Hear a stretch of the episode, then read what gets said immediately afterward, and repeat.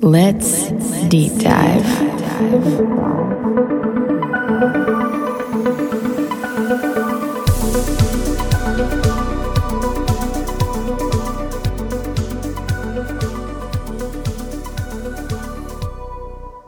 Hello and welcome back to Deep Dive. I'm your host, Erin. I'm glad to have you all back today, and as usual, I'd like to put out my disclaimer. These retellings are not to disrespect any persons involved.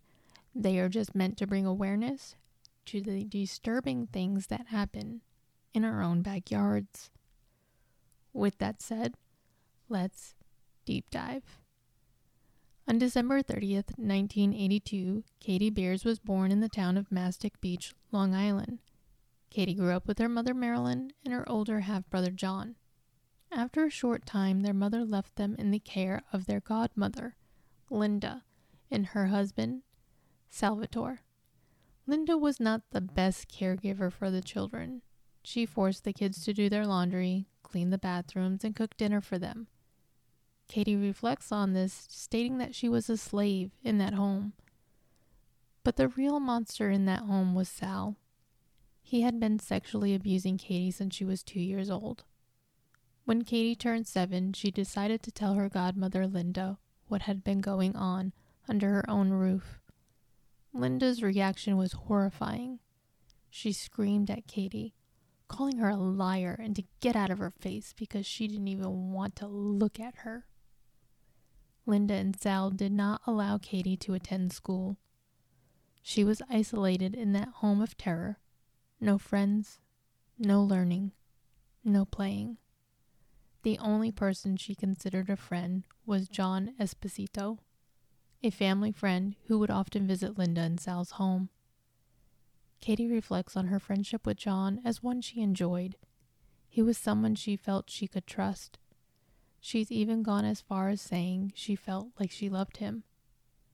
John had earned the nickname Big John by all the neighborhood kids because he was well known with the Big Brother, Big Sister program. On December 28, 1992, just two days before Katie's 10th birthday, she was kidnapped. Katie was left in the care of John that day, and they went to a place called Spaceplex, her most favorite place in all of Long Island. Think of it like the best arcade you've ever been to, smashed with a Chuck E. Cheese, just without the mechanical animals. After their time at Spaceplex, Big John asked Katie if she'd like to go to his house because he had a birthday present there for her. Of course, being an abused child with no real friends other than Big John, Katie said yes. When at Big John's home, he let Katie into his bedroom and allowed her to play a video game. When the game finished, he opened a door that led to a tunnel. This was a six foot by seven foot bunker hill located under Big John's garden and accessed by a six foot long tunnel. The entrance of this tunnel was concealed by a 200 pound concrete trap door hidden behind a removable bookcase in Big John's office. Katie would later describe the bunker as a dungeon. Inside the bunker was a small toilet, a coffin sized soundproof room which had a dirty mattress, a television, and chains that Big John would attach to Katie so she could not escape. Big John looked at Katie and said, This is your home now. I plan on keeping you here for the rest of your life. Big John then forced Katie to record a message when he had her say, A man with a knife is coming to get me. Oh my God, he's coming this way. Big John took this recording to a payphone by Spaceplex and called Marilyn's home. The answering machine picked up, and Big John pressed play. Linda hears the message and runs to the phone to pick it up. She says, Katie, Katie, are you there? Then the line goes dead. Big John then heads into Spaceplex and tells the staff he lost Katie and wasn't sure where she ran off to. Linda phoned the police and made a report about the phone call. Dominick Varrone, the head of the Long Island Police Kidnapping Division, was concerned about this call. He felt it wasn't a normal kidnapping. He believed someone who knew Katie had taken her and was setting everything up to look like a stranger had done this. He didn't believe a nine year old child would be able to run from her abductor, get to a payphone, make a call stating that a man with a knife was trying to kidnap her, and then hang up. He also found it strange for a child to use the word kidnap, and he noticed that if she was in fact at a payphone on a busy street, why was there no background noise? The one thing that stood out from the call was he could hear a young girl in distress, and she knew she was in danger. He knew every minute they wasted was wasted time looking for Katie. So he set his suspicions aside and focused on finding her. The police searched Spaceplex and the area surrounding it and could not find a trace of Katie. The only piece of evidence they had that something happened to her was the recorded message on the answering machine. Varrone decided it was time to call the FBI. While waiting on the FBI to analyze the recording, he started looking into the family and family friends. Statistically, these are the people who abduct children. The police began to look into her mother, Marilyn, her godmother, Linda, and her husband, Sal, and the last man to see her before the mysterious phone call. Big John. The FBI came back with their findings. They did confirm that the payphone used was the one in front of Spaceplex, which Varrone found odd because there was no trace of her in that area that day. The payphone recordings showed that Linda's phone number was dialed 19 times before she decided to leave a message that a man with a knife was trying to take her. The FBI then told Varrone that this was a recording of Katie being played into the phone to make it appear that Katie was actually calling Linda from the payphone in front of Spaceplex. While living in her dungeon, Big John told Katie that he was going to take a photo of her while she slept and was going to send it to the police so they would believe she was dead and they would stop looking for her. He would allow Katie to enter the larger part of the bunker during his visits when he brought her food and toys to play with. When he would leave, he would chain her back up in the smaller room of the dungeon. One day, Katie knew she had to fight to get out, or she would be stuck down there forever. She began to kick at the coffin door as hard as she could. She had kicked it long enough and hard enough that it snapped. She got out of it and began feeling around on the shelves to find anything that may help her escape this nightmare. Upon reaching and feeling around, she came across a key. She heard Big John coming, so she hid it under the mattress. Big John saw the cabin door was open and was furious. This time, he sexually abused Katie for the first time.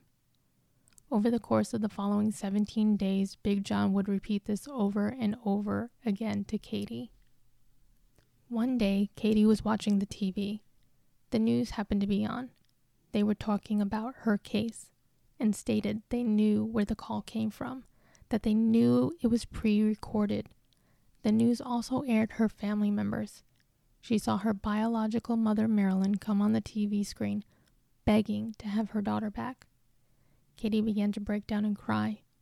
Seeing her mother upset gave her hope that people were looking for her. When Sal came up on the screen, saying he just wanted to find Katie safe and sound, Katie began to get angry. Varrone had a few theories on what could have happened to Katie. One was that Katie's biological mother, Marilyn, and her brother John found out what was going on in Linda's house and set up an abduction to save Katie from the situation, framing Big John as the culprit. However, each family member had a solid alibi during the time of the message being left on Linda's answering machine so police focused their investigation on the last person of interest Big John. The police started by tracing back his footsteps. There was about an hour of time that the officers could not determine what he was doing on that day. So the police got a search warrant for Big John's home. During the search, they could find no evidence of a crime. What Big John didn't know was that Varrone did a background check on him and it came back the following day. Big John claimed to be a member of the Big Brother Big Sister community. They never accepted his application because they found out he had been involved in the kidnapping of a seven year old girl 15 years prior to Katie's abduction. Varrone felt he had his man. He began to pressure Big John by having officers follow him everywhere. And by doing so, the media got wind of it and began to set up cameras around his home. As Katie watched the news, she saw that the main suspect was Big John. She saw the house she was captured in on the TV. Katie was relieved that the police were on the right track and was hopeful they would find her soon. Varrone knew he didn't have much evidence against Big John, and as the days ticked by, he was afraid they wouldn't find Katie alive. Big John had put a chain around Katie's neck. That night, she decided to check the key she had hiding under the mattress. It fit into the padlock and opened the chains holding her. She counted how many links were around her neck and how many went to the wall.